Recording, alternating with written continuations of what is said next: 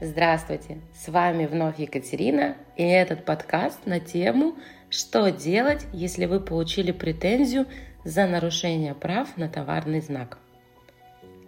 Начну с важного. Когда Валбрис направляет вам претензию и пишет о том, что в претензии просит заблокировать вашу карточку товаров по причине того, что вы нарушили чужие права на товарный знак – а также говорит о том, что в претензии написано, что вы должны выплатить правообладателю какую-то сумму денег. И Валбрис вам говорит, у вас есть три дня, чтобы вы обосновали доводы этой претензии и предоставили нам документы, которые будут подтверждать, что вы не являетесь нарушителем прав на товарный знак. В эти три дня не нужно расписывать свои возражения на эту претензию.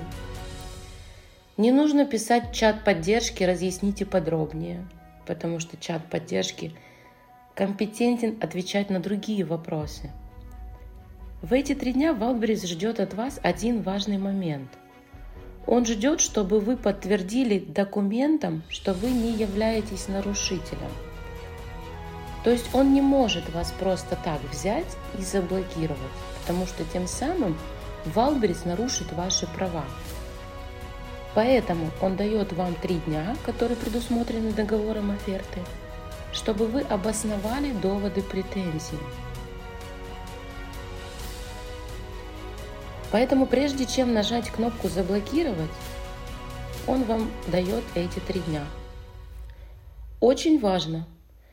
Получили претензию, зафиксировали дату, поняли для себя, что крайний срок через три дня и думаете о том, как решить проблему – Потому что если в течение трех дней, вернее по истечении трех дней, вы не предоставите Wildberries подтверждающих документов о том, что вы не являетесь нарушителем, у вас есть либо свидетельство на товарный знак, либо разрешительная документация, Валберис вас заблокирует. И дальнейший спор с этим правообладателем по этой претензии нужно будет решать в суде. Поэтому не нужно ни в коем случае игнорировать письмо от Валберис. И не нужно ни в коем случае расписывать огромные возражения. Если у вас просто нет документов, вам нечем подтвердить, лучше сразу обратиться к специалистам и спросить, как вам поступить в данной ситуации. Потому что у вас нет товарного знака, у вас нет разрешительной, разрешительной документации, но у вас есть претензии. Из таких ситуаций мы выводили ни одного клиента. Расскажу на примере одного селлера. Получил он претензию, где в тексте описания своей карточки товара он использовал чужой товарный знак. Ему Валберис пишет и говорит, вы нарушаете права, вот здесь пришла претензия, обоснуйте. А когда Валберис говорит обоснуйте, он не говорит вам о том, что подготовьте мне огромное полотно текста и выскажите свои эмоции. Нет, когда Валбрис говорит обоснуйте, он имеет в виду подтвердите документально то, что вы используете в описании на каких-то правах чужой товарный знак.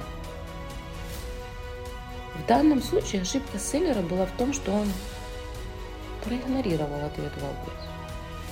А в последний день, не третий день, написал ответ, что у меня нет никаких нарушений, я не вижу здесь проблемы. Что произошло? Wildberries его заблокировал. Когда блокируют карточку товара, вы понимаете о том, что ваши продажи останавливаются. Вам нужно платить за хранение товара на складе. А еще может быть логистика, поскольку ваш товар может сейчас кататься от ПВЗ к ПВЗ, от покупателя к покупателю. И за все это вы платите. Плюс вы теряете определенные позиции в продвижении, которые вы набирали, резко падаете в самый низ, и когда ваша карточка восстанавливается, вам нужно включать рекламу, чтобы вернуть свои позиции.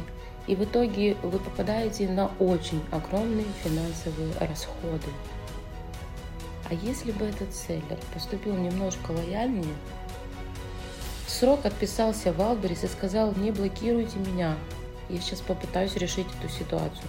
Я попытаюсь устранить нарушение – ситуация была бы под другой.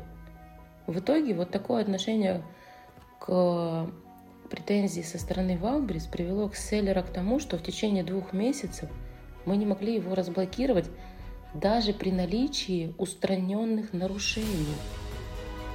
Мы ходили в Валбрис, мы писали не одно письмо, и нам каждый понедельник обещали, хорошо, мы вас разблокируем.